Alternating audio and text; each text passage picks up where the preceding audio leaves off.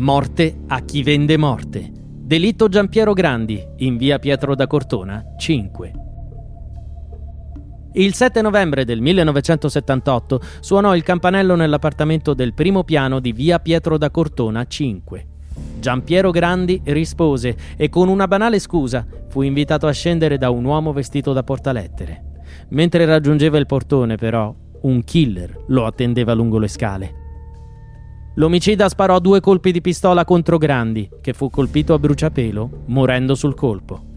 A rivelare i dettagli del delitto furono gli stessi autori dell'omicidio, che rivendicarono l'esecuzione con una telefonata a Radio Popolare. Morte a chi vende morte, reclamavano a gran voce, rivendicando il loro obiettivo di ripulire Milano da spacciatori e trafficanti di droga, eliminandoli fisicamente.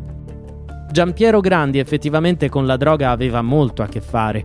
Pregiudicato e noto spacciatore di eroina, gestiva un negozio che era per lo più una copertura della sua vera professione malavitosa.